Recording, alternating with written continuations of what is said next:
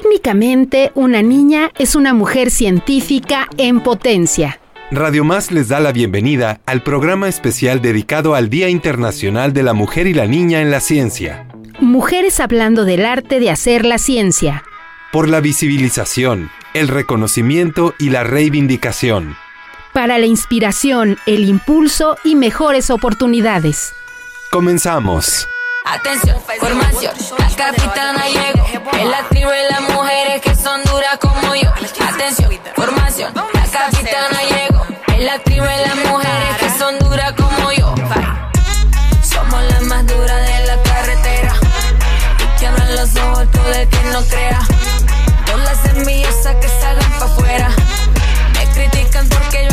Que ni te pregunte cómo la reina se toma el trono. Hace mucho tiempo que ya no saben ni cómo, cómo así, cómo fue. Explícame, no lo sé. Cómo es que nunca lo ves, tú nunca lo vas a entender. Pero sé que lo que te molesta es que no vives como yo. Y sé que te importa, pero a mí no. Tú juegas el juego, pero yo tengo el control. Te voy a demostrar porque yo soy superior. Hola, muy buenos días a todos y todas. Les saluda su amiga Alicia Bautista del colectivo de divulgación de la ciencia y la educación Códice. Y estoy muy contenta porque el día de hoy tenemos un programa especial a propósito del Día Internacional de la Niña y la Mujer en la Ciencia, para lo cual, bueno, hemos preparado un programa bastante, bastante especial con invitadas de lujo. Y bueno, también decirles que los estamos, eh, pues estamos aquí en el Museo Canán, instalaciones maravillosas y que bueno, pues yo creo que va a ser un lugar de inspiración para que nuestras invitadas y mi amiga muy querida Montserrat, eh, pues comencemos. El 22 de diciembre de 2015, la Asamblea General decidió establecer un Día Internacional Anual para reconocer el rol crítico que juegan las mujeres y las niñas en la ciencia y la tecnología. Es así como cada 11 de febrero se celebra el Día Internacional de la Mujer y la Niña en la Ciencia, proclamado por la ONU en el año 2015. Pretende conectar a la comunidad internacional con las mujeres y las niñas en la ciencia, reforzando los lazos entre la ciencia, la política y la sociedad, para buscar estrategias orientadas a mejorar el futuro de estas. Así, el día mostrará las mejores prácticas, estrategias y soluciones para abordar los desafíos y las oportunidades de los Objetivos de Desarrollo Sostenible. Además, por primera vez incluirá un taller de ciencia para niñas ciegas y una sesión de los compañeros científicos ciegos sobre ciencia en braille, hacer la ciencia accesible. Voy a crear un canto para poder existir, los hombres y sobrevivir para curar mi corazón a la mente, dejarla fluir. Para el espíritu elevar y dejarlo llegar al fin. Yo no nací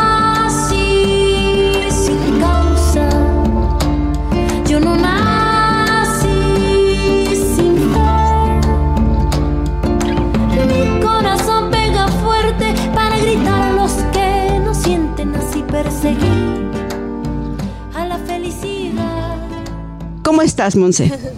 Hola, Alice, pues muy contenta de estar en esta ocasión transmitiendo desde pues estas instalaciones, aparte en esta conmemoración del Internacional de la Mujer y la Niña en la Ciencia que se celebra cada 11 de febrero. Creo que vamos a tener un programa muy interesante y además de interesante, creo que muy fructífero, porque son temas que se tienen que tratar, creo que no solamente en un día, sino siempre, ¿no? Pero bueno, aprovechemos esta celebración y esta conmemoración para discutir alrededor de, pues, con, con estas mujeres que tenemos esta, esta, este día aquí con nosotras y de todas las aportaciones que realizan en materia de ciencia y tecnología aquí en el estado de Veracruz. Totalmente de acuerdo con todo lo que comentas, es muy importante porque además, bueno, cada año el Día Internacional de la Niña y la Mujer en la Ciencia tiene un lema. En esta ocasión el lema es innovar, que es eh, ideas innovar, demostrar, elevar, avanzar y sostener. Y esto, bueno, eh, con la finalidad de visibilizar lo que pueden hacer las niñas y las mujeres en la ciencia y de lo cual vamos a estar hablando y desmadejando a lo largo del programa. Para lo cual también me gustaría presentar a nuestras invitadas del día de hoy. Tenemos a la matemática Miriam Baez. ¿Cómo estás? Hola chicas, mm, estoy muy bien. Muchas gracias por la invitación. Estoy muy contenta de estar en este programa especial. Muchas gracias. Bienvenida. Tenemos también a Araceli Valdivia, a la química y divulgadora de la ciencia también, Araceli Valdivia. ¿Cómo estás? Pues muy contenta aquí con la buena vibra de tantas mujeres empoderadas en la ciencia. Entonces, muchas gracias por la invitación. Y bueno, también tenemos a nuestra queridísima Melissa Paredes Cabrera, mejor conocida como Ardillita Curie, y que también es integrante del colectivo de divulgación de la ciencia y la educación códice, así como Miriam, a quien presenté primero. ¿Cómo estás? Hola, muy bien. Igual súper contenta y emocionada de la plática que tendremos.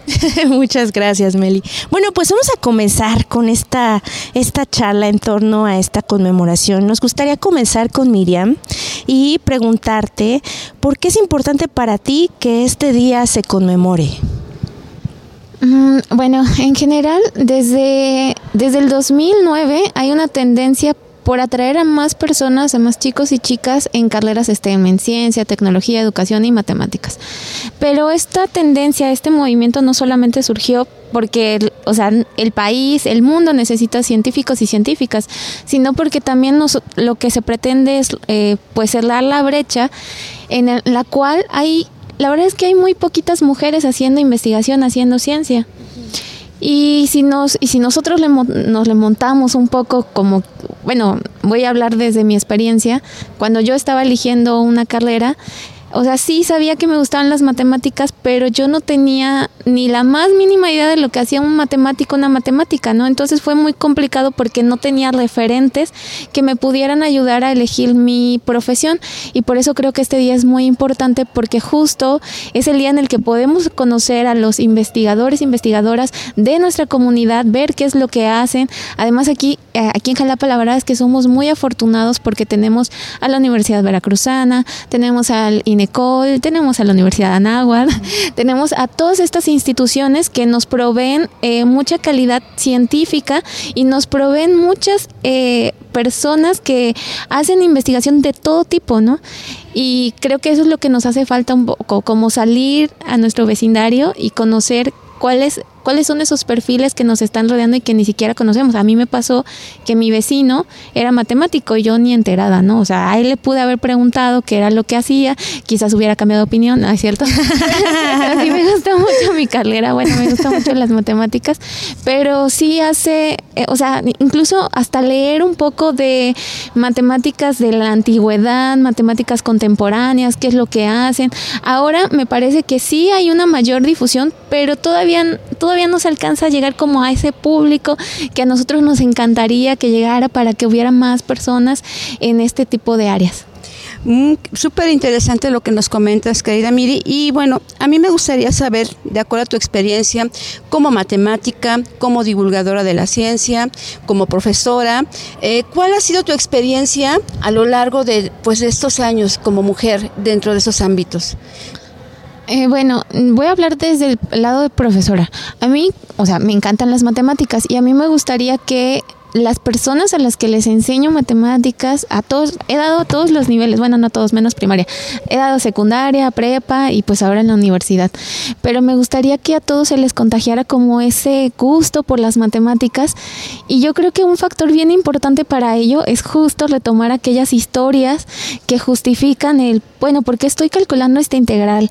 ¿O por qué a Newton se le, se le dice que es el padre del cálculo si había otra persona persona, estaba Lainis también compitiendo bajo las mismas reglas, ¿no? Y por qué él se ganó esto.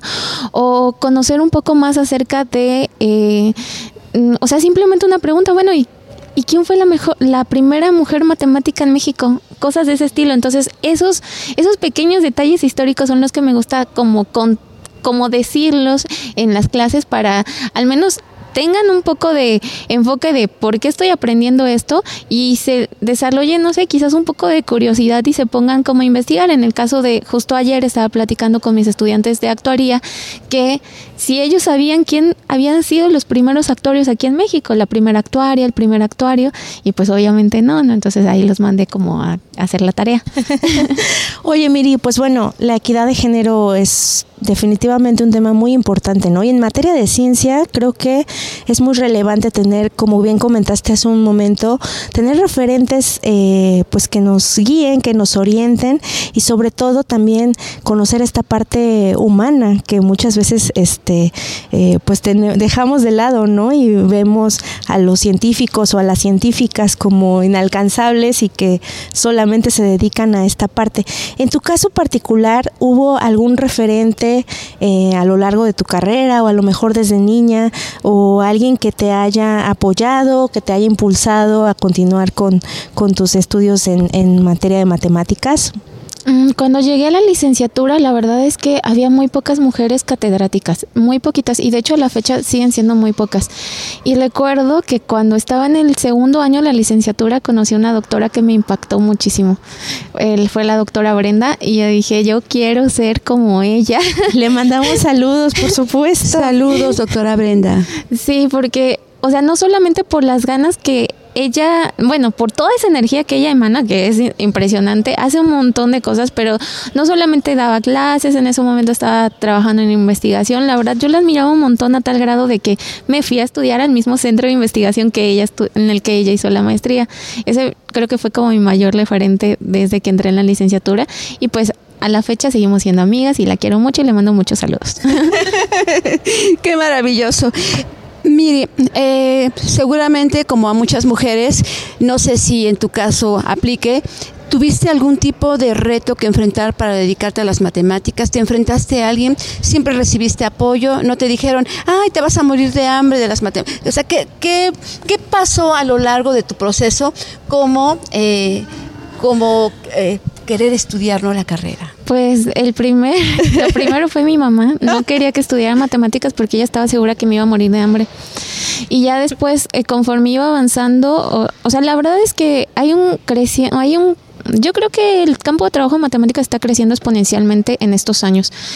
Y conforme uno va avanzando en sus estudios de posgrado, la cantidad de mujeres que van apareciendo, las compañeras, se vuelven muy poquitas. Entonces eso es bien complicado. Uno no se da cuenta hasta que empieza a ver como comentarios respecto a eh, quieres continuar en tu vida, quieres seguir estudiando el doctorado o quieres tener hijos a ese nivel, ¿no? Entonces son, son decisiones, bueno, son decisiones y comentarios muy fuertes para empezar, porque pues uno podría hacer las dos cosas sin ningún problema, ¿no? Pero esa fue como la primera cosa que me enfrenté justo ya cuando iba a iniciar el doctorado, eh, ¿dónde iba a ser el doctorado? Lo que me hizo a cambiar, eh, pues buscar otros centros de investigación donde eh, pues pudiera hacer las dos cosas. Incluso yo en ese momento ni siquiera estaba pensando en ser mamá, ¿no? Yo solamente quería pues hacer mi doctorado y esos comentarios estaban como muy por demás. Pero mm, creo que esos han sido como los, los dos como grandes retos que he tenido. Oye, Miri, pues como toda una catedrática y una profesionista y una excelente divulgadora que eres, sabemos que tienes pues muchas cosas que hacer, pero antes de que te nos retires, nos gustaría que nos platicaras cuáles son eh, los principales retos que tú has identificado en esta carrera eh, a lo largo de pues todo este tiempo. ¿Qué es lo que necesitamos eh, aquí en nuestro contexto, en el estado de Veracruz, para que realmente las niñas y las mujeres puedan tener y desenvolverse en un papel importante en materia de ciencia? En lo principal yo diría referentes. Así como yo tuve a Brenda, en, a la doctora Brenda en ese momento, eh, que como tal, ella ni siquiera era mi profesora, pero yo sabía que ella me podía apoyar en lo que yo necesitaba estudiar una carrera en ciencias y matemáticas es muy difícil. Es difícil, pero se puede hacer. Lo único que necesitamos es apoyo, conocer, tener una red, realmente una red en la que tú puedas tengas la confianza en la que digas, es que este problema no me sale, es que ya no sé si matemáticas es lo mío, hay rachas, hay malas rachas, pero todas se pueden superar, solamente hay que ser constante y si eso es lo que quieres, lo vas a lograr. Muchas gracias, Miri. Antes de de irte, alguna anécdota positiva, bonita, curiosa que guardes y que quieras compartir? Mm, un mensaje. Mm, bueno, creo que de las cosas más bonitas que me ha pasado es encontrarme en este camino de la divulgación, porque es la mejor manera en la que puedo compartir lo que más me gusta y espero que contagiar mi gusto a las demás personas y que tengan ese poder de decidir que van a estudiar alguna carrera de ciencias, matemáticas o algo así. Queridos amigos y amigas, si pudieran ustedes ver, pero a, a esta pregunta Miri hizo una sonrisa tan maravillosa, una sonrisa y unos ojitos de enamorada, lo cual demuestra que bueno, esto es pasión, gusto, amor y bueno, mucho profesionalismo que pues cada una de las invitadas lo tiene. Y muchas gracias Miri por esta eh, participación tuya, el haber estado con nosotras el día de hoy y bueno, pues nos vemos muy pronto. Antes de que te vayas Miri, eh, datos de contacto, ¿en dónde puede conocer el público, eh, los radioescuchas un poco de tu trabajo? Y de lo que estás haciendo en materia de mm, matemáticas? Pues me pueden buscar en redes sociales como Miri Baez, también en la página del colectivo de divulgación de la ciencia y la educación, eh, que es Códice MX. También me pueden escribir a mi correo si necesitan ayuda en matemáticas, a mi correo institucional miriam.baezhe.mx. Eh, ahí estoy, cualquier cosa. Muchísimas gracias, Miri. Pues vamos a continuar con esta celebración en materia de el Día Internacional de las Niñas y las Mujeres en la Ciencia.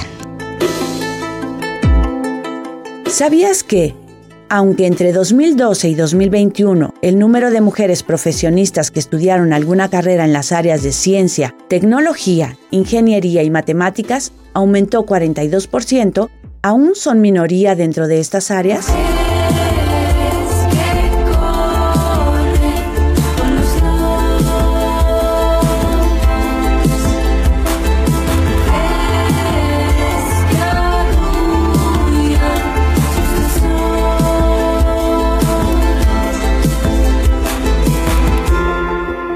Y bueno, pues ya estamos de vuelta y muy contentas porque les recordamos que estamos en un programa especial a propósito del Día Internacional de la Niña y la Mujer en la Ciencia que se conmemora cada 11 de febrero. Y bueno, pues estamos muy contentas porque tenemos a nuestro lado a nuestras queridas amigas Melissa y Araceli. Em, ah, bueno, sabemos muy bien que estos días se conmemoran este 11 de febrero. ¿Por qué es importante para ustedes que estos días se conmemoren? Empezamos contigo, Meli.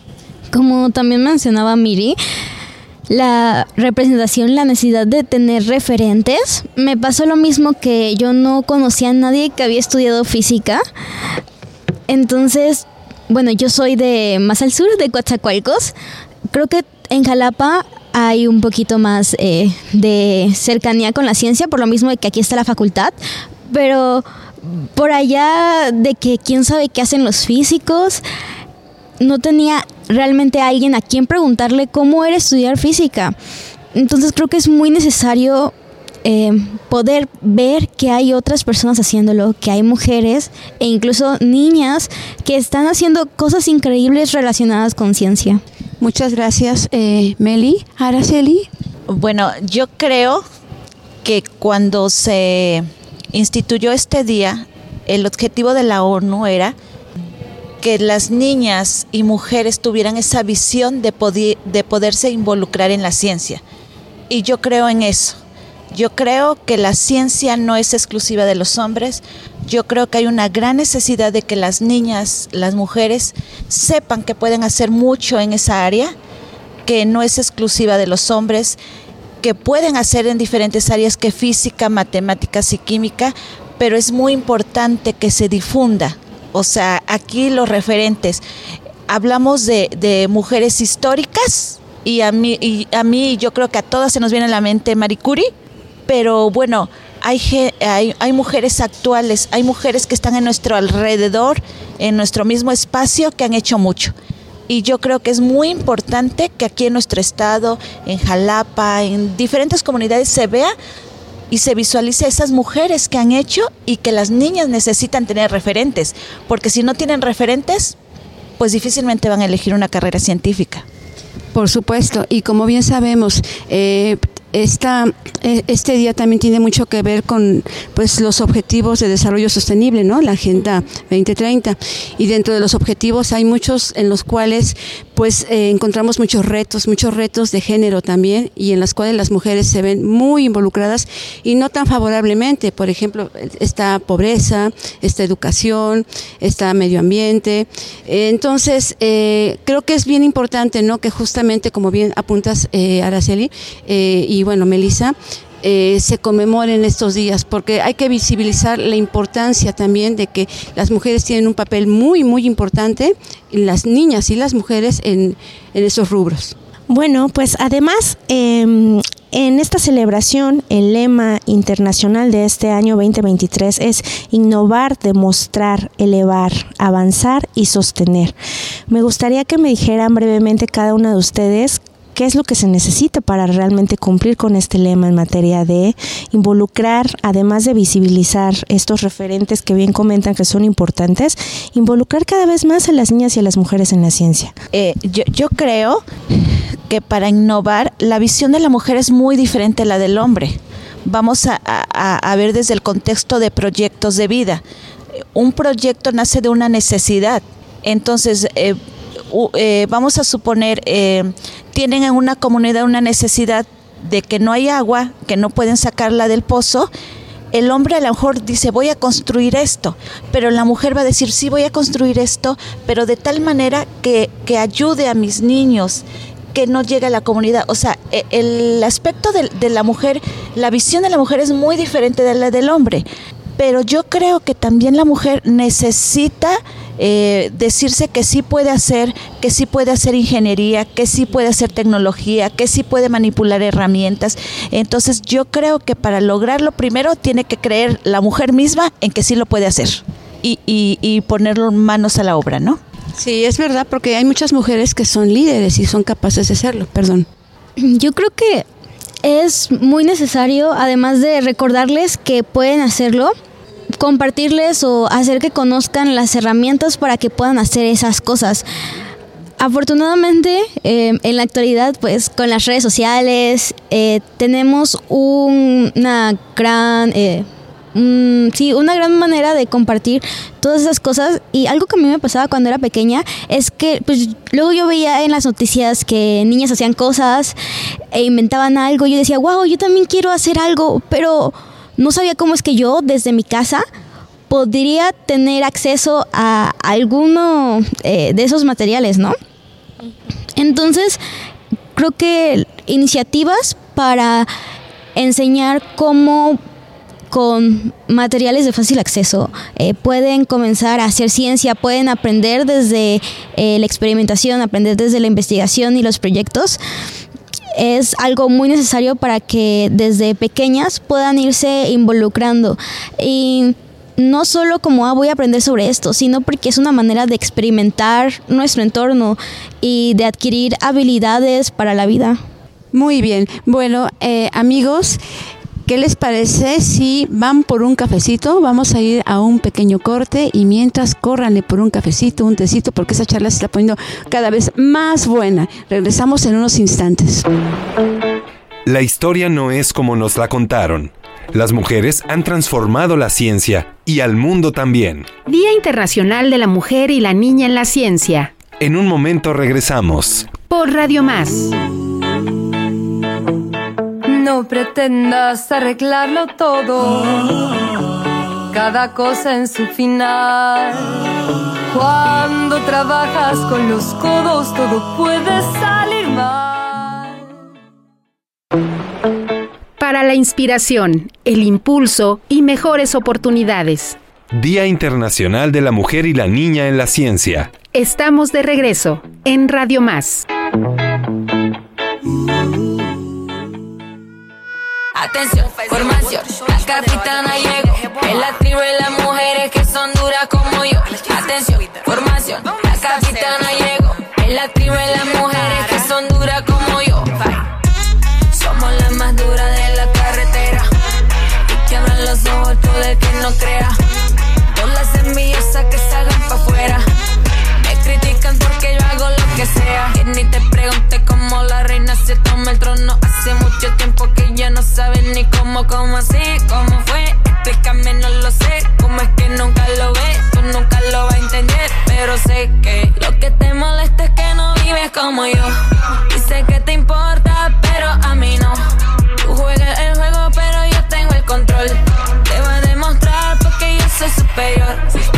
¿Sabías que de las personas egresadas de ciencia, tecnología, ingeniería y matemáticas, solo 12% son mujeres, son empleadoras, apenas una por cada siete hombres, lo cual implica una barrera a su desarrollo profesional? Y si me antojo, pues me lo pago. Sigo en la mía, para eso que yo trabajo. Siempre la alta, por eso nunca le bajo.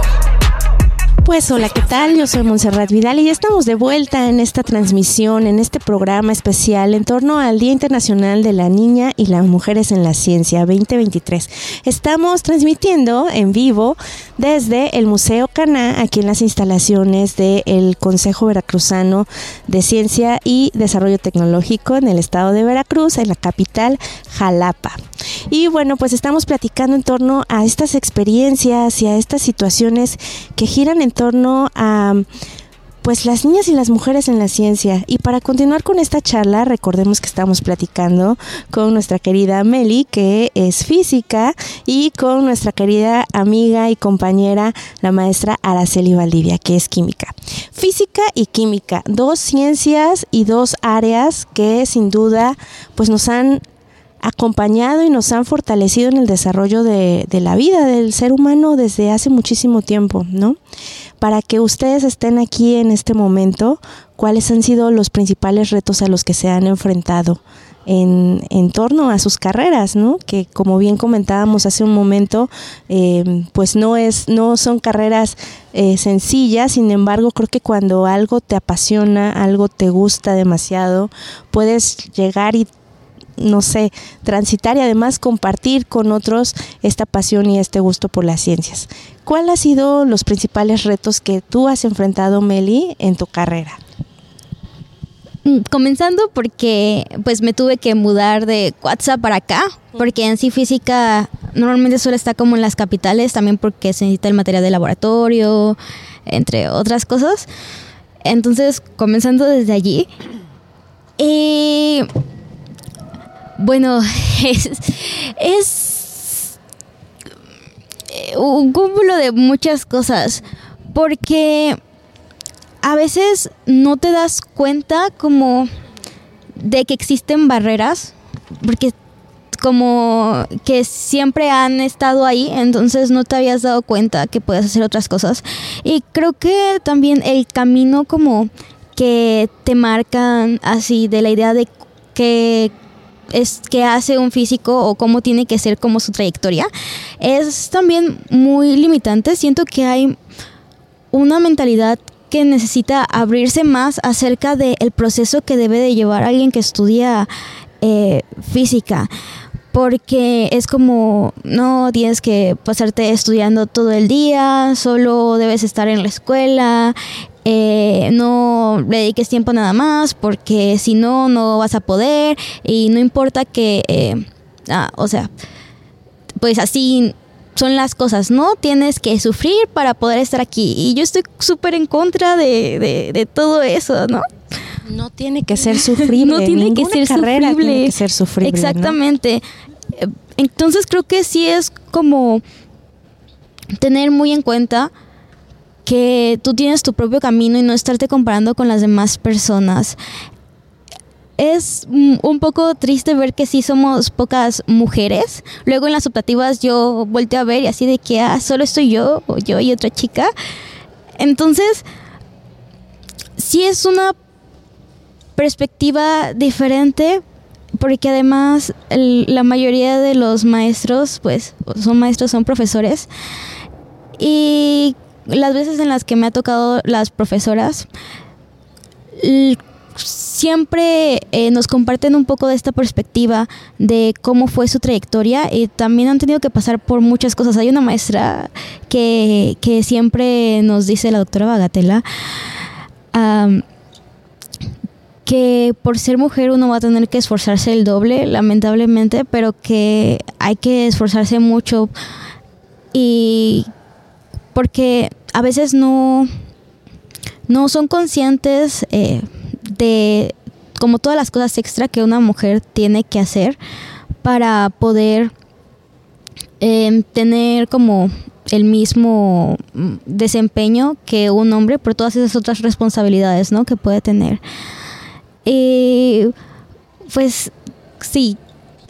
Meli, a mí me gustaría preguntarte a propósito, bueno, de lo que es ser física como estudiante, como divulgadora, puede ser como profesora, como investigadora, pero a veces el público dice, bueno, los científicos, las científicas, los, las matemáticas, ¿qué hacen?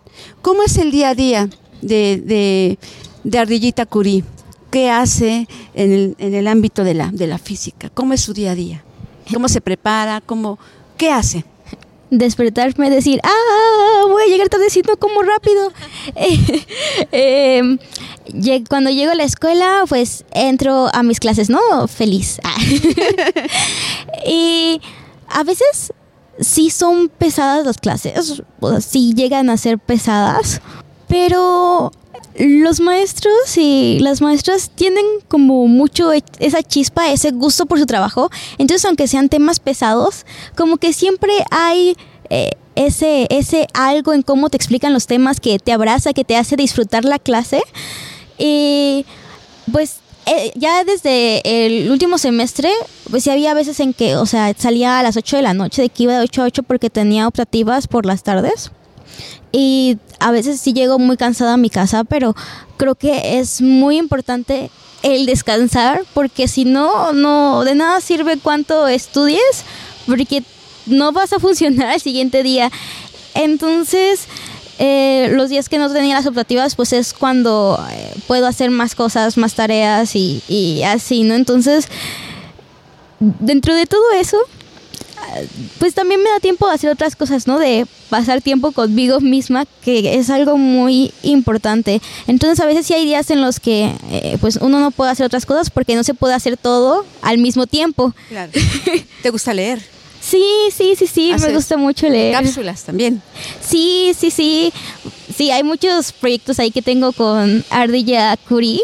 Me gusta mucho mostrar esa parte de que la ciencia no está peleada con el arte, con la literatura, con el teatro, con la danza, porque pues son áreas que me apasionan mucho y cuando yo estaba escogiendo carrera estaba entre teatro, diseño de modas, física y era como, ¿por qué son tan diferentes?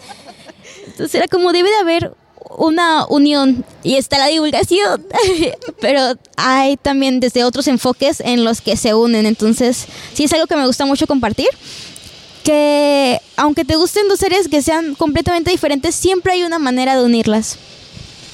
Wow, wow, wow. Bueno, me encanta, me encanta lo que nos estás compartiendo, Meli.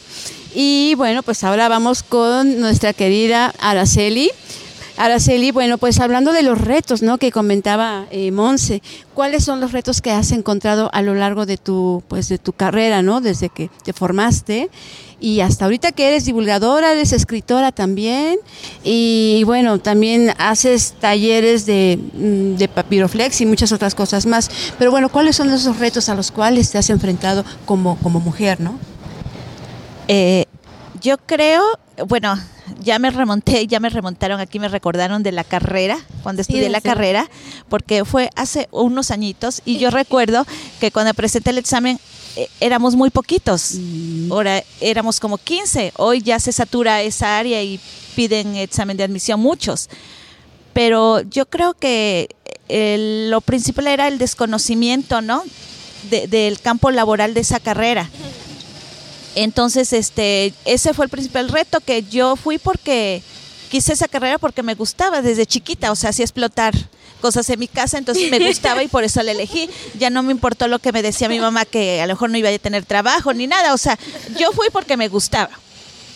Y, y porque yo estudié la carrera técnica como técnico laboratorista y ahí me encontré a un maestro que daba una clase de bioquímica hermosa o sea, no se te hacía compleja, porque aprender las fórmulas es difícil. Y, y, ya cuando estás en la facultad te encuentras a maestros, tristemente, que te hacen la vida imposible y, y que ponen en riesgo sacar tu carrera o no. Entonces, el bloquearte, el decir, a mí me gusta y voy a salir, no me importa que lleve yo seis o siete, o sea, yo quiero salir de la carrera. Entonces, yo aprendí eh, trato de aprender a experiencia tras experiencia y aprendí que la química es bonita y que tiene una aplicación en la vida. Entonces, traté o he tratado de proyectar eso a mis alumnos, que las fórmulas no son difíciles, que la tabla periódica es un acordeón, pero hay que saberlo utilizar. Entonces, yo creo que el principal reto es eso. Eh, em, como docente, ese ha sido mi reto, hacerles ver a mis alumnos que es fácil, que es divertido, pero que le tienes que poner ganas, porque todo en la vida se requiere un esfuerzo. Entonces, e, eso es únicamente. Y, bueno, como mujer en el, área de ciencias en divulgación, yo creo que el principal reto al menos en los diferentes papeles que como que juego porque soy madre, soy esposa, tengo responsabilidades como coordinadora de ciencia de mi escuela, pues ha sido aprender a organizarme para para hacer lo que me gusta, ¿no? Que es llevar ciencias a los niños. Y, aprender cada día, o sea, hacerles divertida la clase de ciencias. Y eso me ha permitido crecer, porque así implemento diferentes este, estrategias en mis niños para que sientan que la ciencia es divertida. ¿Y eh, cómo es tu día a día? Como, como divulgadora, como profesionista, como profesora, en todo eso junto, ¿cómo es tu día a día? Ay, yo creo que mi día es interesante. Porque este me despierto muy de temprano, me cargo con energía. ¿A qué hora te despiertas? A las 5 de la mañana. Me paro muy temprano, pero primero dar gracias a Dios por un nuevo día. Me pongo a hacer mis ejercicios de relajación.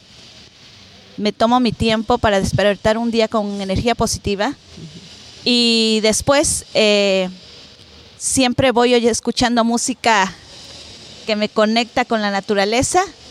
Llego a la escuela y entonces comienzo a hacer, me tomo primero mi café o mi té y después comienzo mi agenda a escribir lo que tengo que hacer. Eh, y comienzo a planear si tengo mi día sobre todo los lunes para planear mis clases de lo que voy a hacer con mis con alumnos, hago mis, mis muestras, primero lo hago yo para después llevarlo a mis alumnos. Y, tengo un día que me reúno con mis maestros de ciencias, yo creo que me dan de este temer porque les digo qué proyectos tenemos que hacer y cómo, lo, cómo se podrían hacer. Y bueno, y este y siempre estoy pensando, yo creo que sí, eso yo creo que mi esposo siempre me lo dice, este que siempre tengo que estar inquieta y haciendo algo. O sea, entonces este eh, en la escuela llevo muchas cosas, muchos proyectos, entonces siempre estoy haciendo intentando hacer algo pero eh, yo siento que es divertido. Bueno, yo lo siento divertido. Eso es lo más importante, ¿no? Y fíjense, aquí he estado tomando notas y tengo aquí una lista de, lo, de los aspectos em, que creo que nos podrían llevar a qué es lo que necesitamos para que realmente niñas y mujeres cada día más avancemos juntas en este camino de las ciencias. Tengo aquí, bueno, que es importante tener referentes femeninos, conocerlos, hacernos cercanos, ¿no? También a, ellas, em, que es importante también la accesibilidad a los datos, la información, las carreras, por supuesto, libros. En materia de educación creo que también eh, tenemos que dar pasos agigantados y urgentes para poder realmente eh, pues transitar a esta, a esta accesibilidad, ¿no? La, innovación eh, con la preparación de libros, por ejemplo, cuentos, lo que hace Araceli. Tengo aquí también que es importante romper con estos estereotipos de la mujer. no lo comentaron así, pero bueno, por, por las experiencias que cada una de ustedes comentó y que también Miri Baez nos estaba platicando hace ratito, pues todavía tristemente se tiene a la mujer en que está para eh, tener una familia, tener hijos, dedicarse al hogar, ¿no? Sin embargo, pues no es lo único que, que, podemos hacer, ¿no? Podemos hacer muchísimas cosas, podemos eh, desempeñarnos en lo que nosotras queramos, sin embargo todavía hay unos huecos en materia del campo laboral y también en estos en estos puestos y en estos cargos de tomas de decisiones y cargos de, de, poder, ¿no? Que realmente podrían, pues, como acercar realmente a todas las niñas y mujeres a estas ramas de las ciencias. Eh, en materia de organización, creo que es sumamente importante y las mujeres creo que ahí nos pintamos solas para organizarnos y hacer de 24 horas, este, que tiene un día, un montón de actividades y un montón de cosas y no sé cómo le hacemos, la verdad, creo que no hay una receta, pero bueno, creo que la organización, sí, de todo, ¿no? Eh, pero bueno, creo que todavía tenemos muchos otros retos. ¿Qué otro reto, ayúdenme ustedes a identificar, que nos hace falta para que podamos pues realmente eh, caminar juntas, ¿no? Y seguir creciendo cada vez más, tejiendo cada vez más estas redes colaborativas y estas redes de apoyo entre mujeres para las niñas también. ¿Qué haría falta o qué tipo de estrategias, no? Podría ser, supongo. Eh, yo creo que una se necesita más difusión. Difusión de mujeres que están haciendo investigación, que están haciendo proyectos. Otra, yo creo que en educación básica los, los maestros o las maestras tenemos que, mandarles ese mensaje a las niñas que pueden hacer diferentes cosas, ¿no? O sea, yo tengo, eh, he trabajado en todos los niveles, desde primaria hasta universidad, dando clases, y yo me he fijado que las niñas, o sea, tengo niñas de primero de primaria, y, las niñas, yo llego y les digo, el día de hoy van a ser ingenieras. Y entonces me pongo, vamos a hacer una palanca con alambre. A ver, tienen, es que duele, no pasa nada, tus manos luego las vamos a hacer ejercicio y, y pasa. Entonces, en educación básica, desde que sean chiquititos, tenemos que hacerles sentir a las mujeres que pueden hacerlo. Eso les ayuda mucho en su autoestima, les ayuda a desarrollar un pensamiento científico. Entonces yo creo que desde ahí, desde, eh, no vamos a esperar en la adolescencia, porque si esperamos hasta la adolescencia que puedan hacer, eh, mandarles ese mensaje, el, adolescente va difícilmente a querer aceptar que puede ser muchas cosas, pero si lo hacemos desde pequeños, yo creo que ahí sí se podría lograr. Hoy está muy de moda y lo llamo muy de moda los proyectos de STEAM, pero las mujeres que damos clase, las mujeres que hacemos que hacemos labor de, divulgadoras, investigadoras o eso, tenemos que enseñar a las niñas que sí se puede hacer, porque si no hacemos eso, pues yo creo que no, no, no se podrá avanzar. Sí, ya se ha avanzado, pero necesitamos avanzar más.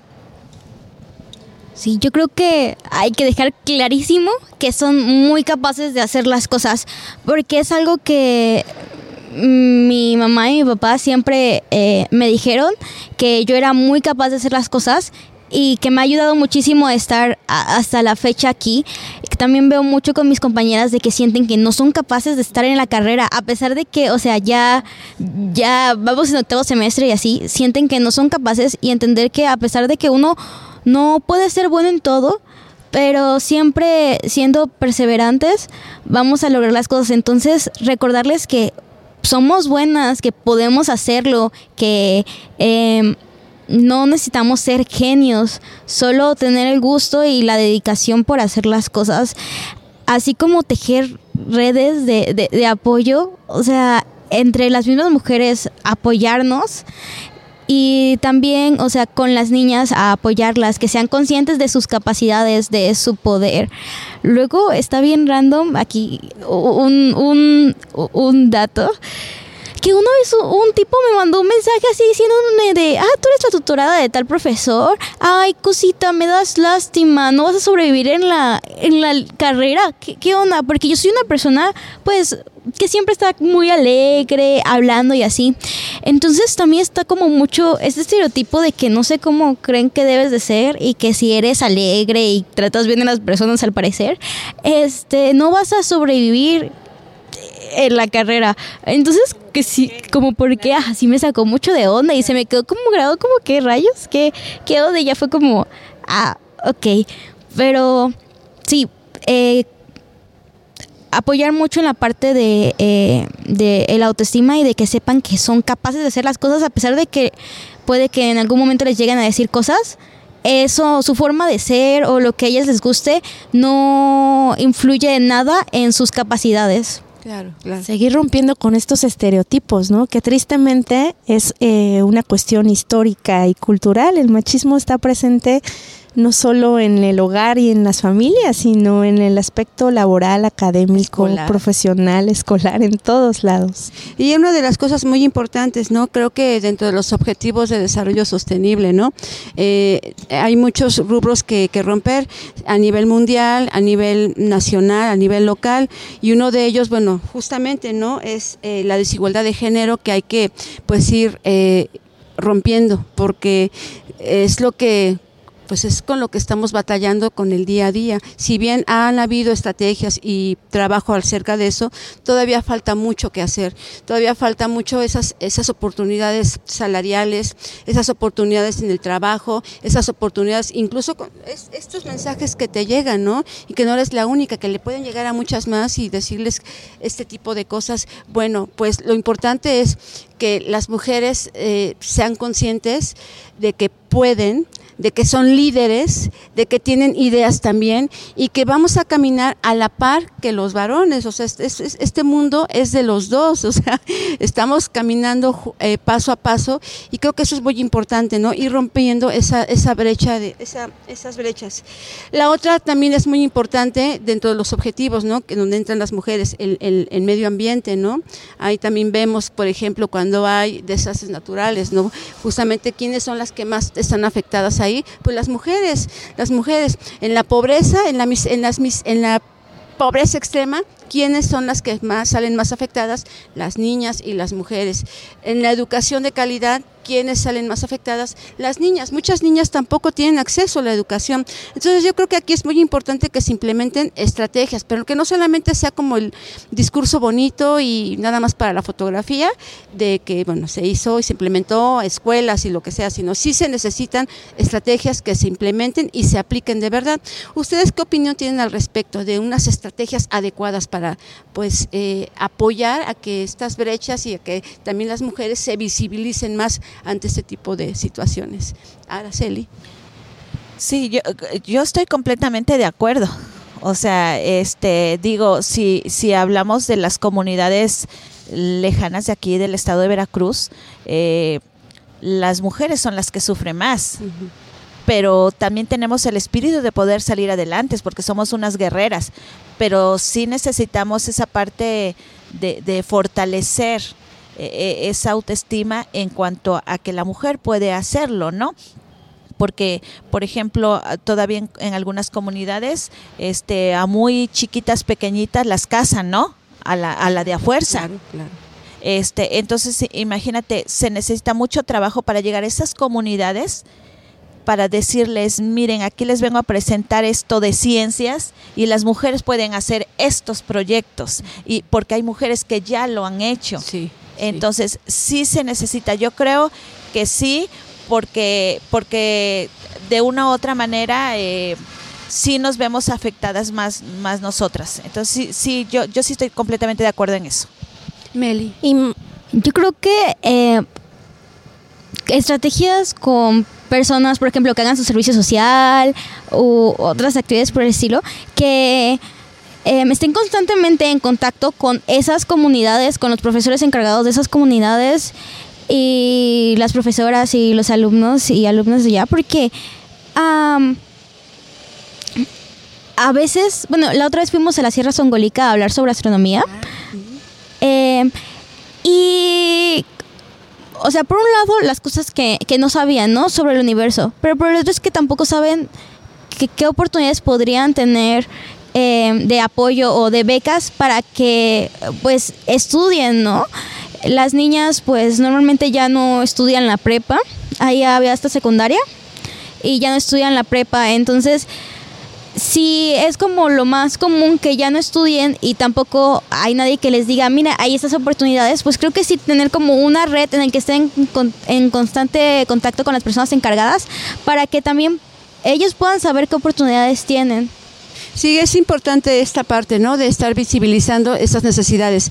Muy bien, amigos, pues vamos a un pequeño corte y regresamos. Nos pueden compartir antes de que nos vayamos sus redes de contacto y sus redes sociales para poder pues seguir tejiendo estas redes colaborativas. Este, eh, sí, a mí eh, por Facebook eh, con mi nombre Araceli Valdivia o Taller de Reciclado y Origami en la página y ahí pueden ver lo que comparten cuanto esta área de ciencias.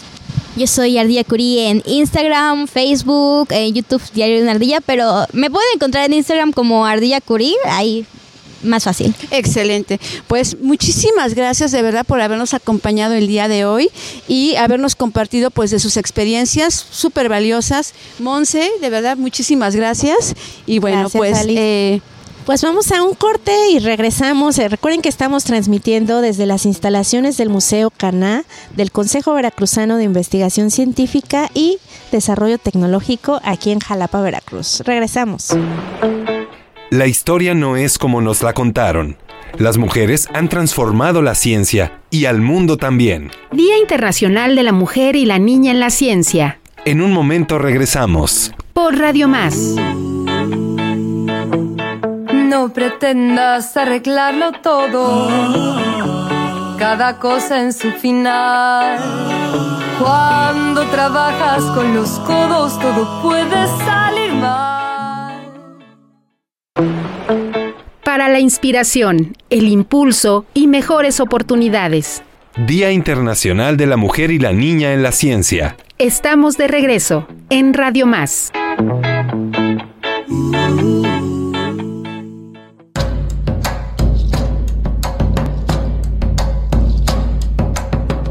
Al igual que el resto de las mexicanas, las científicas enfrentan el mismo tipo de barreras para entrar, permanecer y crecer en el mercado laboral.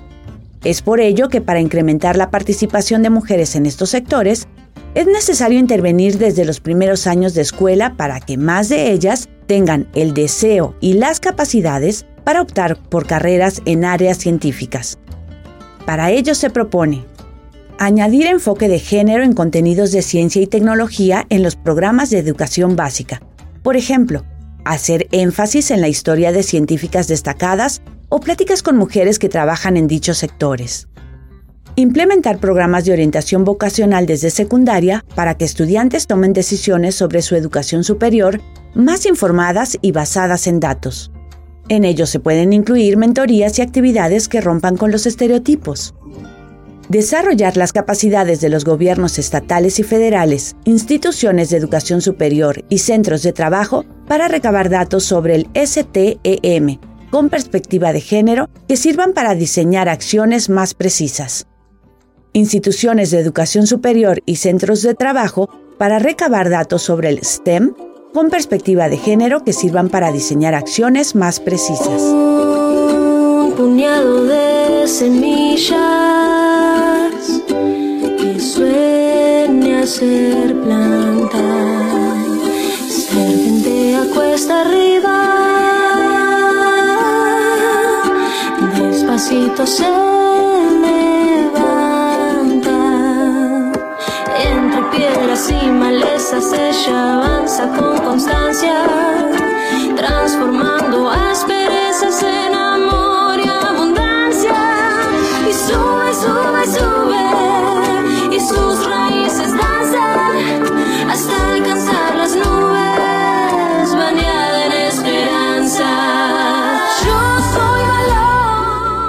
Y bueno, amigos, pues estamos de vuelta muy contentas desde las instalaciones del Museo de Ciencias Caná en un día maravilloso que bueno, quizás pinten un ratito de lluvia, quién sabe, no lo sabemos, ya veremos.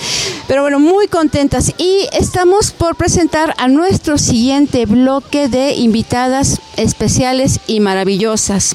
Por un lado tenemos a la doctora María del Socorro Aguilar Cucurachi, bióloga y doctora en investigación educativa. ¿Cómo estás, doctora? Hola, Alicia. Muy bien, muchas gracias. Contenta de estar aquí en el frío. Ah.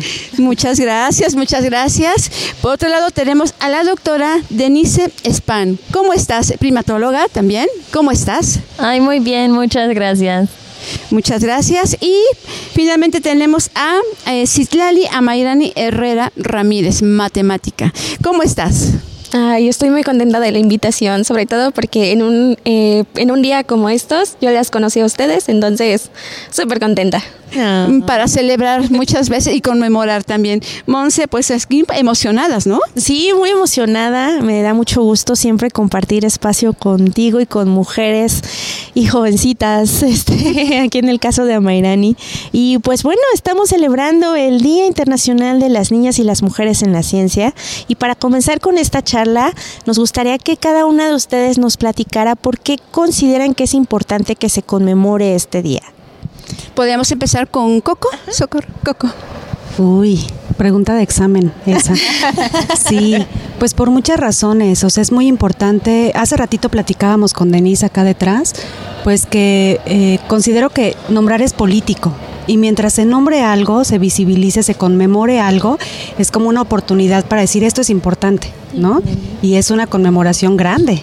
Entonces, eh, pues con el simple hecho de nombrar a la niña y a la mujer en la ciencia, me parece que ya es un es algo, eh, pues sí, que, muestra que hay relevancia y desde ahí, ¿no? Como igual no quiero cantinflar tanto, pero desde ahí creo que ya es muy importante, desde nombrar. Visibilizarlo. visibilizarlo, exacto. Muchas gracias. Denise. Sí, estoy completamente de acuerdo con lo que, lo que dice Coco. Ya sabemos y, y, en la media está cada vez saliendo más y más casos de, ay, las mujeres atrás de la ciencia, ¿no? Las que hicieron ciertos descubrimientos o apoyaron haciendo cantidades de código con cual al final hay un nombre en su la cara de ese o descubrimiento o este evento histórico. Ah, entonces días así son súper importantes para que ella no era atrás de la ciencia, ella era parte de ese descubrimiento. Entonces visibilizar de que desde chiquitas mujeres son igual de curiosos como hombres, no, no hay una diferencia. Entonces esa curiosidad lleva a lo largo de una carrera en ciertos casos y a abrir ese espacio de que, oh, yo también podría ser una científica, una matemática, hacer cosas de código si me gustaría. Entonces siento que días así deben de ser de verdad cada día al año, pero a lo menos eventos relacionados pueden abrir a niñas que tal vez en su casa no tienen ejemplos, ver esos ejemplos en la sociedad. Claro, claro. Eh, Amairani. Bueno, pues de manera particular considero que es un muy buen día para recordar a las mujeres que en el pasado hicieron ciencia, eh, pues visibilizar a las mujeres que en estos momentos están trabajando por construirla y por supuesto, eh, pues darle camino a las que en un futuro van a estar en nuestro lugar tomando eh, pues este camino de ciencia, ¿no? Entonces se me hace muy bonita esta fecha. Y bueno, en su transitar, porque ustedes, bueno, han estado formándose constantemente y como bien mencionamos, este día que es muy importante que se conmemore el Día Internacional de la Niña y la Mujer en la, Ciencia. Y bien lo han comentado, que se visibilice, ¿no? El hecho de que las niñas y las mujeres logran todo lo que se proponen, logran todo lo que desean y la importancia de tener un referente, de la importancia de tener de dónde inspirarse. Eh, en el caso de ustedes, sí nos gustaría saber cómo fue su proceso de formación como, como científicas, como divulgadoras, como investigadoras, como profesoras, como estudiantes en este, en este rubro. Si, si tuvieron también algún tipo de, de tropiezo, de, de, pero principalmente, ¿cómo, cómo comienza? qué es su inspiración, quién, quién las inspiró, pero también cuáles fueron sus tropiezos, retos que hubo en el proceso. Podríamos empezar con Denise. Oh, wow, esa es una pregunta muy buena. yo empezó en la biología, me enfoco en, general en biología y me fue por el camino de, de los primates, nuestros uh, parientes. Pero fue porque me cayó fácil, honestamente. Yo, biología me gustó, pero además vi que, que ya entendía eso en una manera de que mucho más que química, uy, matemáticas se me fue difícil. Te respeto mucho porque, wow. Ah, y así vi que habían mujeres investigadoras que hicieron estudios en campo con primates silvestres. Y claro, en Europa, yo soy holandesa, pues solo están en cautiverio, en centros de rescate o en, en, um, zoológicos. Y tuve la oportunidad en algún momento de, de, ir a Ecuador y allá trabajé unas semanas con una mexicana.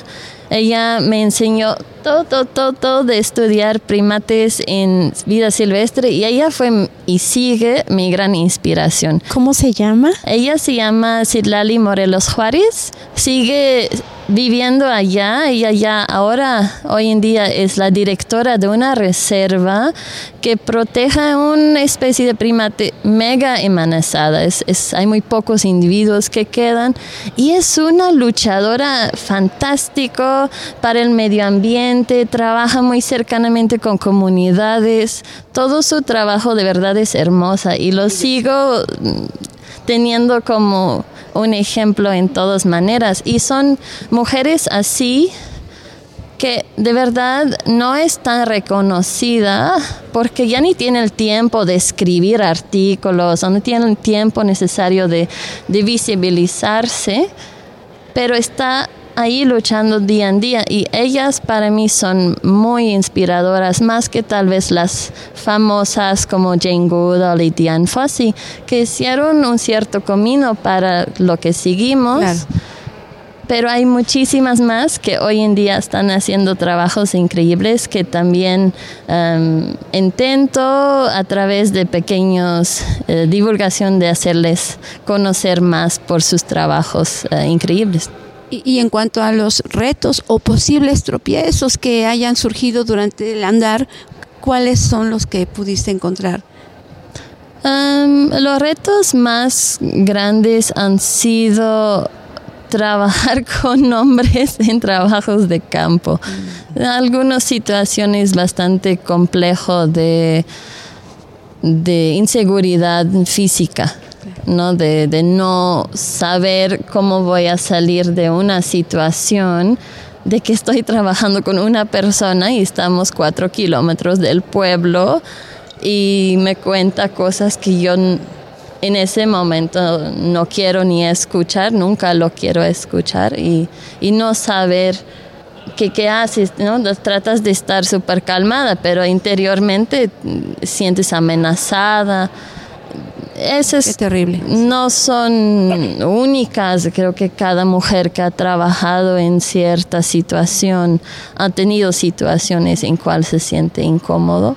Pero eso para mí es el más gran reto y son cosas que trato de hoy en día hablar muy abiertamente también con mis estudiantes para que ellos saben cuando ya si ocurre algo así, les apoyo en todo para sacarles de esa situación o ver cómo lo manejamos para que ellas se sienten seguras. Claro, y es terrible cómo se da, por ejemplo, esta especie de violencia psicológica, ¿no?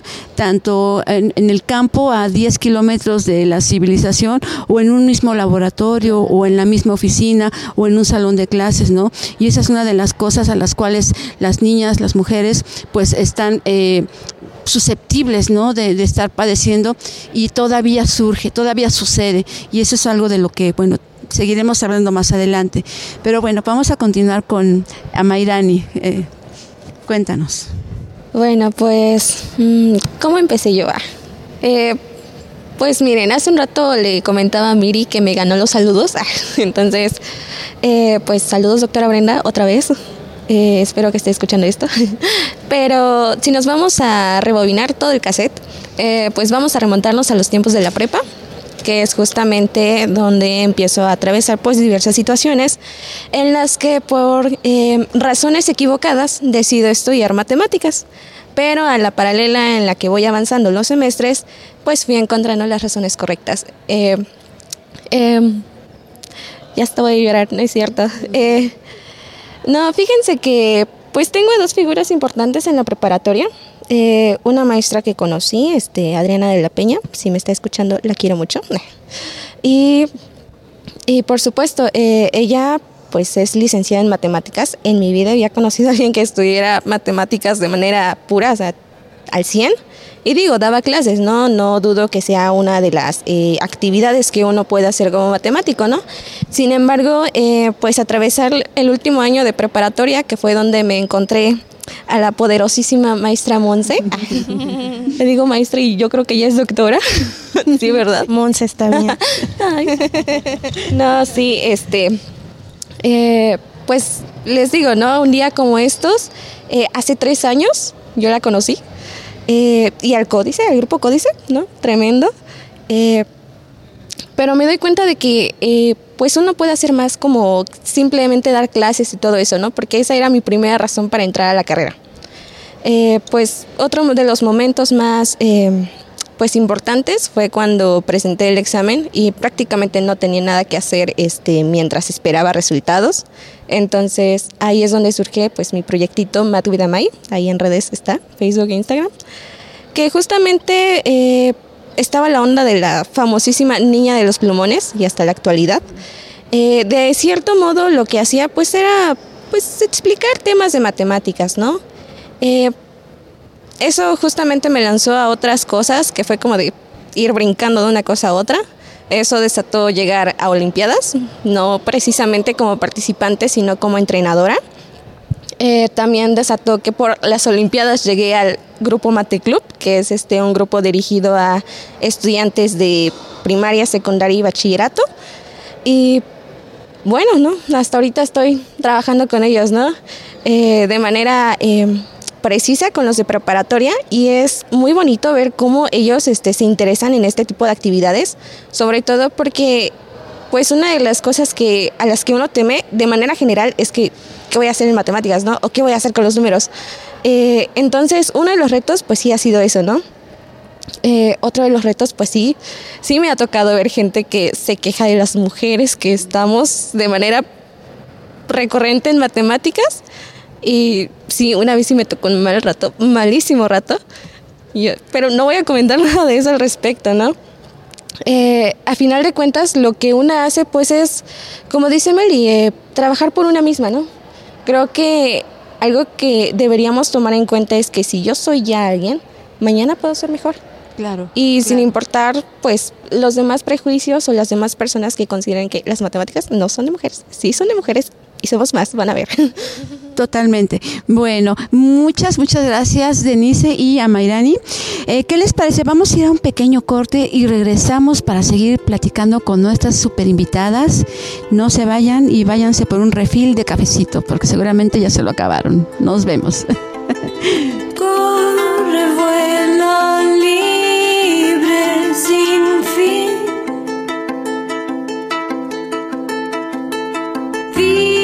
sueño.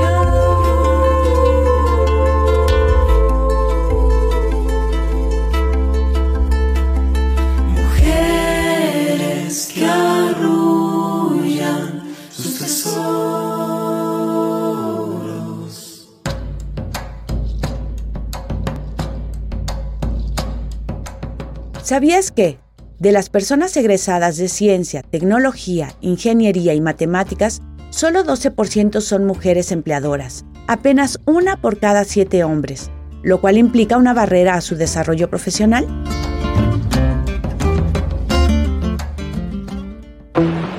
La historia no es como nos la contaron. Las mujeres han transformado la ciencia y al mundo también. Día Internacional de la Mujer y la Niña en la Ciencia. En un momento regresamos. Por Radio Más. No pretendas arreglarlo todo. Cada cosa en su final. Cuando trabajas con los codos, todo puede salir mal. Para la inspiración, el impulso y mejores oportunidades. Día Internacional de la Mujer y la Niña en la Ciencia. Estamos de regreso en Radio Más.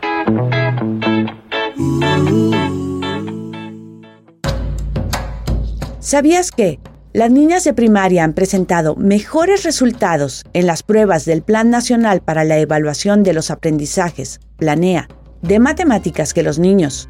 Situación que se revierte en secundaria y se amplía al finalizar el bachillerato. El brote, la mano, la tierra, la vida, somos las maneras de encontrar la salida, las visiones, las alas, las espinas, el día que amanece y ya no duele la herida, el brote aguanta, crece con la espera, viaja por el aire, traspasa fronteras y de repente una mañana, cuando te levantas, todo se transforma y se vuelve primavera desde el barro, salgo del duelo, ahora el viento me acaricia la cara y el pelo y es la huella, la semilla que hace historia y seguro un pajarito se lo lleve por el cielo. Pues ya estamos de vuelta, queridos amigos de Radio Más. Estamos transmitiendo, recuerde, desde el Museo de Ciencias Caná del Consejo Veracruzano de Investigación Científica y Desarrollo Tecnológico, aquí en Jalapa, Veracruz. Y estamos platicando con tres invitadas muy importantes, muy especiales y muy queridas también, con nuestra querida Coco, con Denise y con Amairani, pues compartiendo micrófonos en esta celebración con mi querida Alicia Bautista. Estamos platicando en torno al Internacional de las Niñas y las Mujeres en la Ciencia. En el primer bloque, chicas, tomamos nota de algunos eh, comentarios importantes que, que, nos hicieron las invitadas del, del, pasado bloque. Hablamos de la importancia que tiene el tener referentes femeninos, ¿no? Y estas figuras que muchas veces nos inspiran, nos motivan y también nos ayudan, ¿por qué no? Eh, hablamos de la importancia que tiene la accesibilidad a todas estas eh, información, instrumentos, a las carreras en materia de ciencias y tecnología y también la importancia que tiene el romper estereotipos estos estereotipos que tiene tristemente todavía la mujer aquí en esta sociedad mexicana.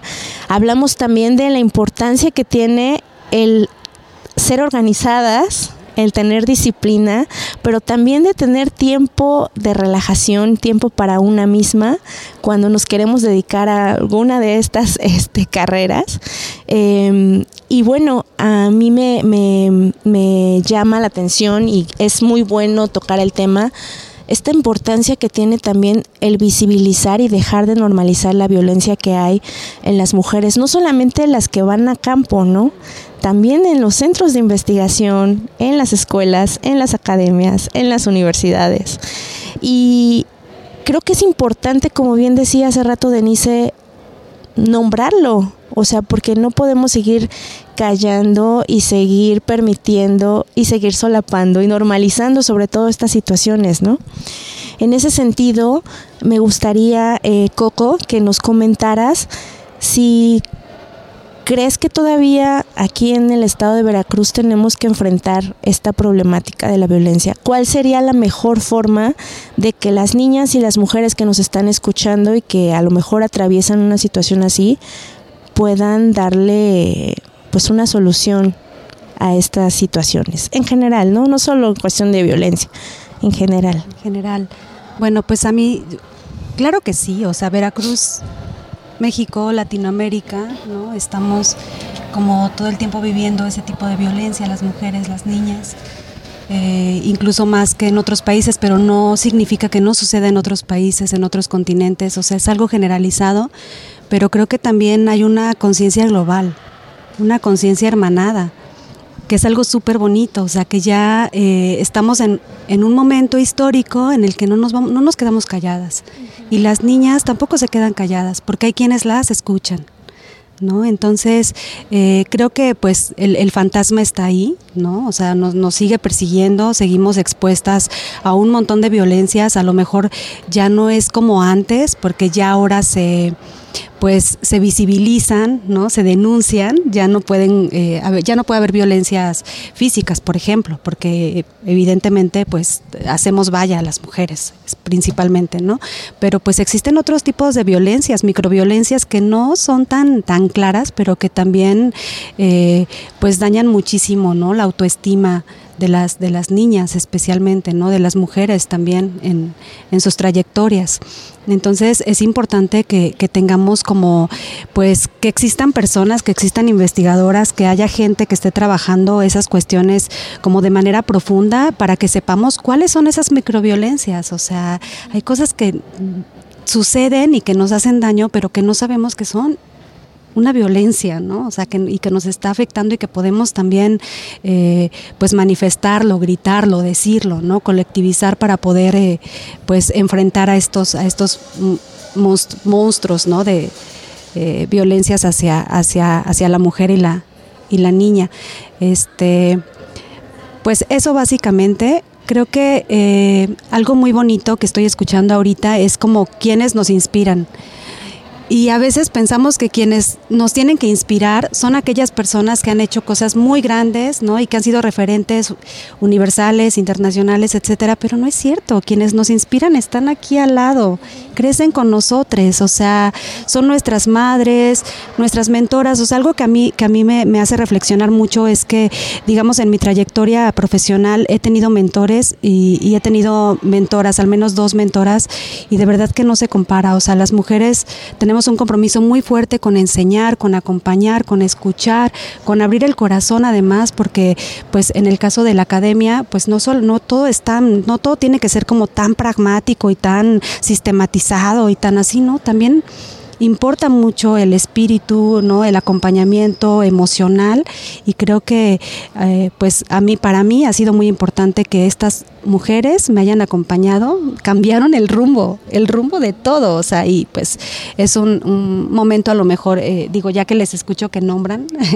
bonito para nombrarles, y estas mujeres pues son Juliana Merzón, es investigadora de, de, de la Universidad Veracruzana, Juliana, besos y abrazos. Muchos y, besos y abrazos. Oye, y aquí, Te aprovechando queremos, con ¿nos podrías contar cómo fue tu proceso y tus retos que, a los que te enfrentaste a, a, lo largo de tu formación como, como bióloga, como divulgadora y posibles tropiezos que hayan habido en el camino. Ah, bueno, pues ya que tengo el micrófono, sigo derecho. Este, sí, pues vuelvo a este asunto de, de, de quién nos inspira, ¿no? O sea, eh, digamos que hay contextos en los que las madres, las hermanas, las tías, las escuelas, pues proporcionan como todo lo necesario para poder eh, saciar tu curiosidad, ¿no? Tienes libros, revistas, eventos, eh, sabes, como muchas experiencias que te van guiando y que te, que pues van estimulando tus intereses y, es, y van dirigiendo tus intereses. En mi caso no fue así, porque soy de un pueblo, en ese entonces pues era un pueblo, ahora una ciudad más grande, pero era un pueblo más pequeño, Altotonga, Veracruz, y ahí hay una reserva ecológica que se llama Altotonga, ¿no? Entonces yo vivía súper cerca de la reserva y digamos que quien me inspiró pues fue el área, es un área natural protegida fue estar en contacto todo el tiempo, ¿no? Y como esa austeridad cultural, porque sí son espacios, digo, como, eh, como lugares, eh, pues, limitados en muchos aspectos, culturalmente en, en, especial, este, pues ¿qué tenía ahí a la mano? O sea, tenía el monte, tenía el río, tenía, y además es un río hermoso, cristalino, este, pues tenía claconetes, todo el tiempo estaba mirando cosas, la vida ahí, ¿no? Entonces creo que esa fue como mi inspiración.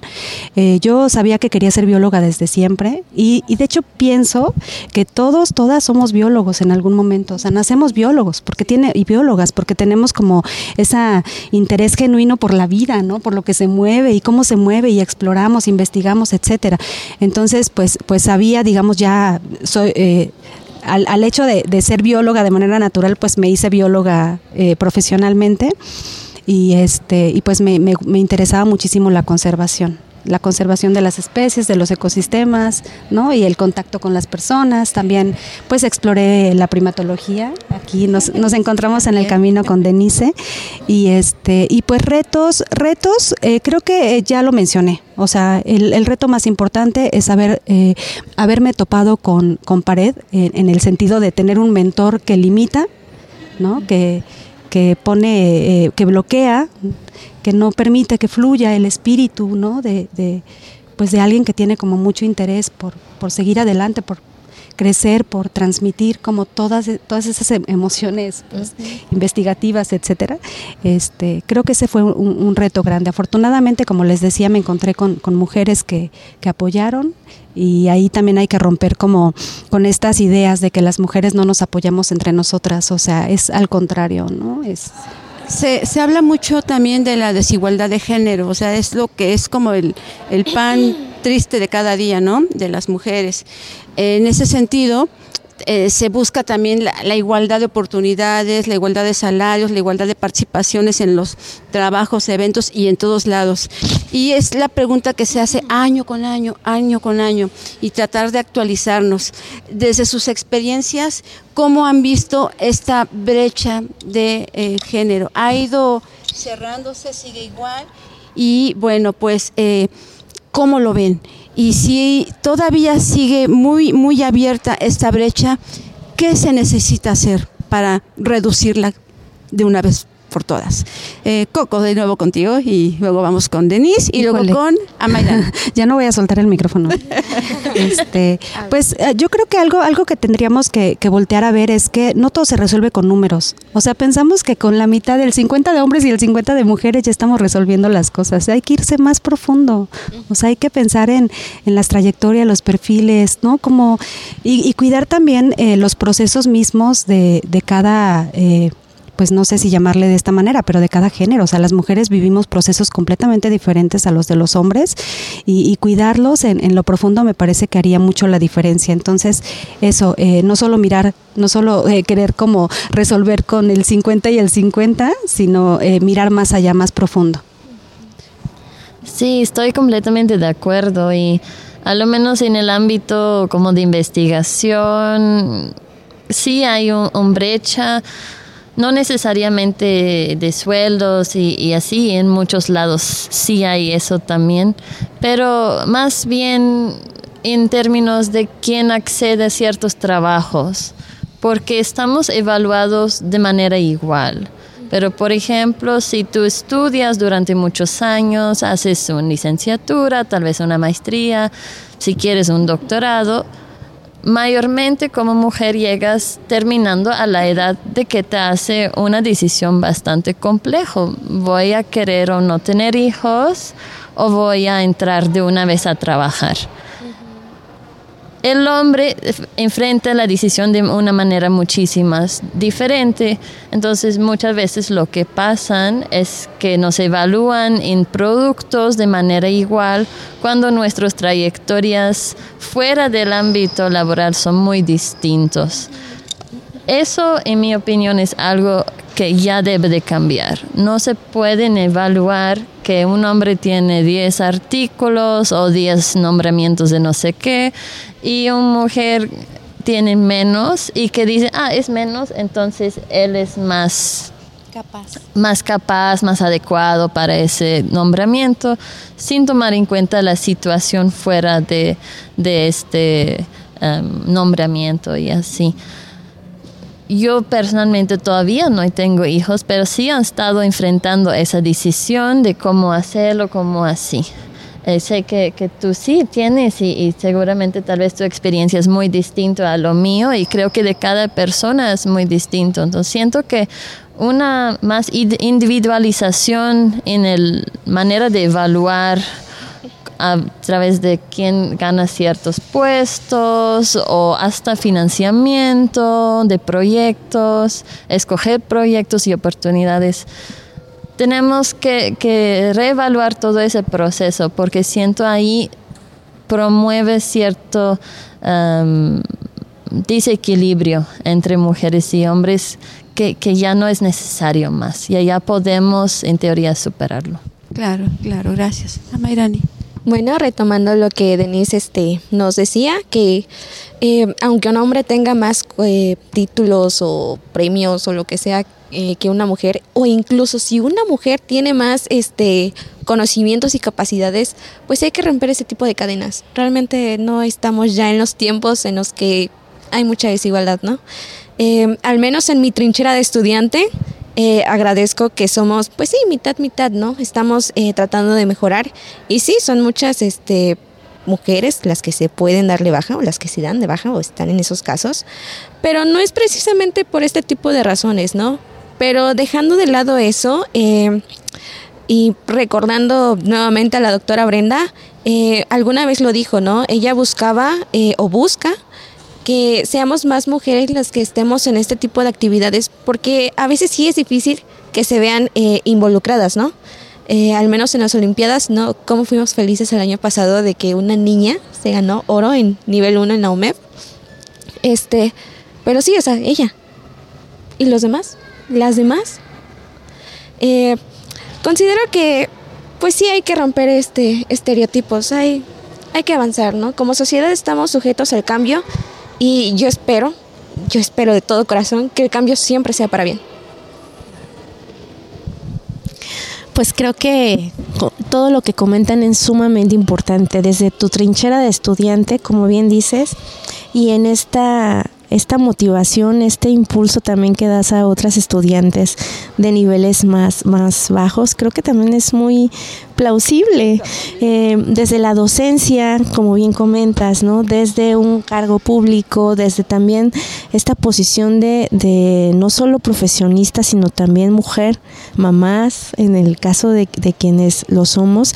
Y creo que eh, cada vez, para no quedarnos con esta, este sabor de boca amargo que sí es cierto, tenemos muchísimos retos todavía que cumplir para que realmente cada vez niñas y mujeres eh, tengamos más poder sobre estas carreras y sobre la ciencia en general, eh, pero creo que como bien comentaba Coco al principio, estamos avanzando, estamos abrazándonos, estamos apoyándonos, estamos tejiendo estas redes colaborativas y creo que estos espacios son muy importantes, ¿no? Yo quiero agradecer eh, públicamente a América García por eh, no solamente visibilizar estos temas, sino darles realmente el impulso a todo este tipo de, trabajos que hacemos en materia de divulgación.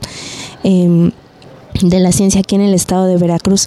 Creo que estos espacios es muy, muy muy fructífero que cada día se estén em, tomando, que los estemos tomando, los espacios públicos, los eventos de difusión, las ferias de ciencias, em, todos estos talleres que muchas veces también son abiertos a la gente en general y sobre todo a esos lugares donde no hay accesibilidad para tener, eh, para poder llegar a un museo de ciencias, ¿no?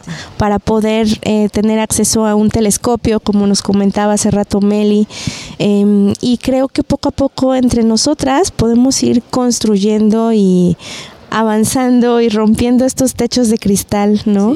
Em, me gustaría que cada una de ustedes nos dejara un mensaje em, inspirador para que pudiéramos avanzar en este, en este trayecto.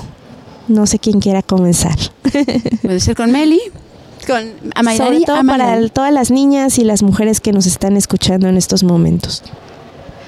Ay, pues, ¿por dónde empezar? Es cierto. Eh, pues fíjense que para las niñas, para las mujeres, ¿no? Ya desde tiempos inmemorables se ha trabajado mucho. Eh, tener referentes es especial, pero creo que un buen referente es ustedes mismas. Cada una es su mejor referente de sí misma. Este, justamente pues hay que trabajar, ¿no? Eh, doy gracias a todo mi alrededor que pues las matemáticas estuvieron ahí, siempre estuvieron ahí. Y pues yo estoy contenta de que las matemáticas actualmente están en todos, en todos lados. Solamente que pues hay gente que aún no se da cuenta de eso, ¿no? Eh, de manera particular, pues siempre hay que ser curiosas. Siempre hay que ser curiosas. Eh, porque al menos en mi perspectiva, en mi historia, ser curiosa me ha llevado bastante lejos. Eh, ser este, activa me ha llevado bastante lejos y no dudo que pues con mi hiperactividad me lleve todavía más lejos, ¿no? Entonces, pues ustedes son, eh, siempre lo voy a decir, ¿no? Siempre somos poetas de, de nuestras vidas y pues lo importante es hacer un poema bonito. Entonces, eh, pues felicito a todas, ¿no? Eh, si está la información, si ya lo son, si están este, en proceso, no, lo que sea, ¿no? O sea, siempre hay que ser este, curiosa y hasta eso, no necesita ser curiosa, ¿no? Ya se nace hasta por vocación, ¿no? Bióloga por, eh, por la vida, así desde nacimiento, pero pues uno decide si es por profesión, ¿no? Entonces, pues muy bonito día para todas. Gracias, Amarani Denise.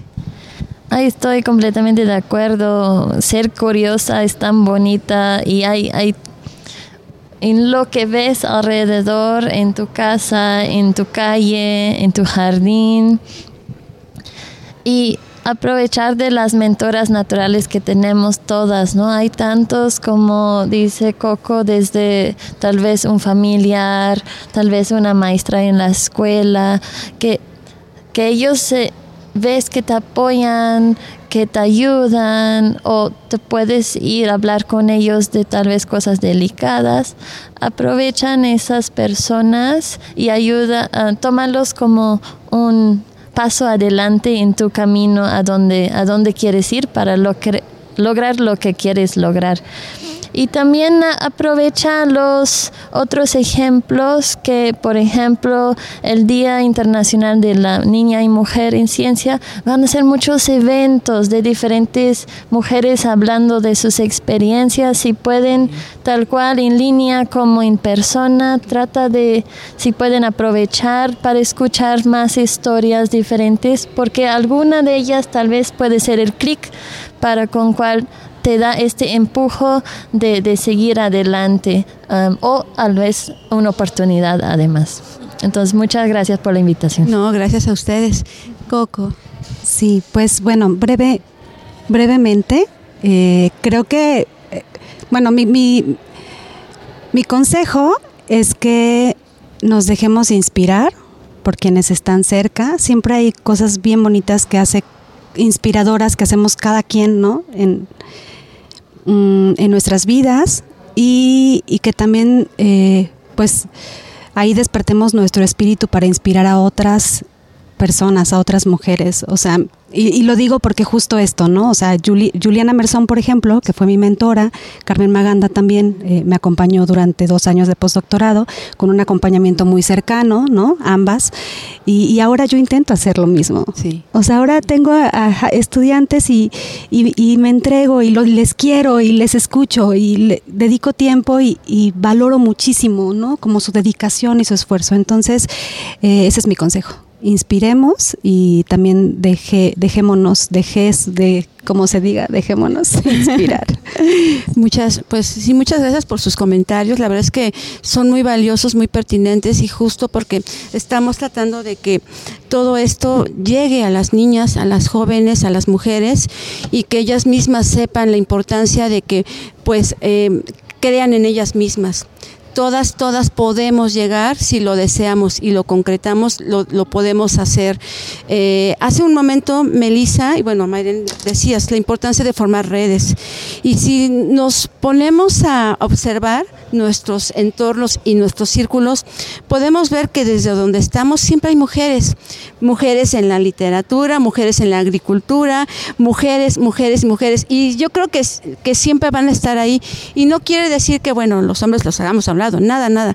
Pero sí tratar de hacer conciencia de que las mujeres si están en un punto es porque podemos y que las mujeres son capaces de liderar proyectos y que las mujeres son capaces de lograr hacer matemáticas, físicas cuánticas, primatólogas, divulgadoras de la ciencia, directoras, todo eso, pero es es, es, cuestión de que se lo crean. Es cuestión de que también eh, tengan esos referentes. Hace un momento también Araceli, nuestra otra invitada, nos comentaba que una chica llegó a ser eh, maestra de biología en donde está, pero ella fue estudiante de, la pequeña fue estudiante de esa escuela y ahora regresa siendo profesora de la escuela, pero llega inspirada porque tuvo profesoras, tuvo otras compañeras que de algún modo la inspiraron y está ahí. Entonces pienso que eh, siempre es importante estar visibilizando y a, este, a esto me gustaría preguntarles, ¿ustedes qué harían si en estos momentos tuvieran a niñas presentes y que estuvieran en una comunidad? ¿Qué les dirían ustedes a esas niñas en esa comunidad? En este momento, así, si estuvieran ahí, ¿qué les dirían o qué les mostrarían o de qué platicarían con ellas? Eh, con Coco. Si estuviera en un lugar con, con muchas niñas en un, espa- en un espacio comunitario, digamos en una comunidad, pues las invitaría a caminar, a explorar juntas.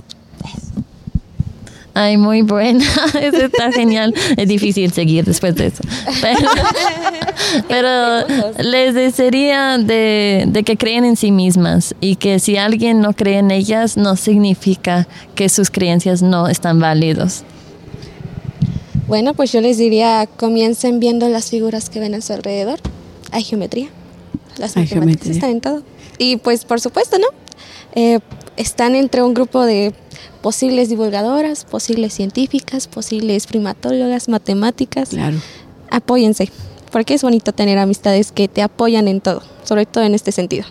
Muy bien. Y bueno, sus eh, redes sociales, chicas, para que también las este, busquen, las contacten, alguien que quiera saber, porque finalmente, bueno, matemáticas, primatóloga y divulgadoras de la ciencia, biólogas, también eh, se, se buscan y se necesitan. ¿En dónde las pueden encontrar?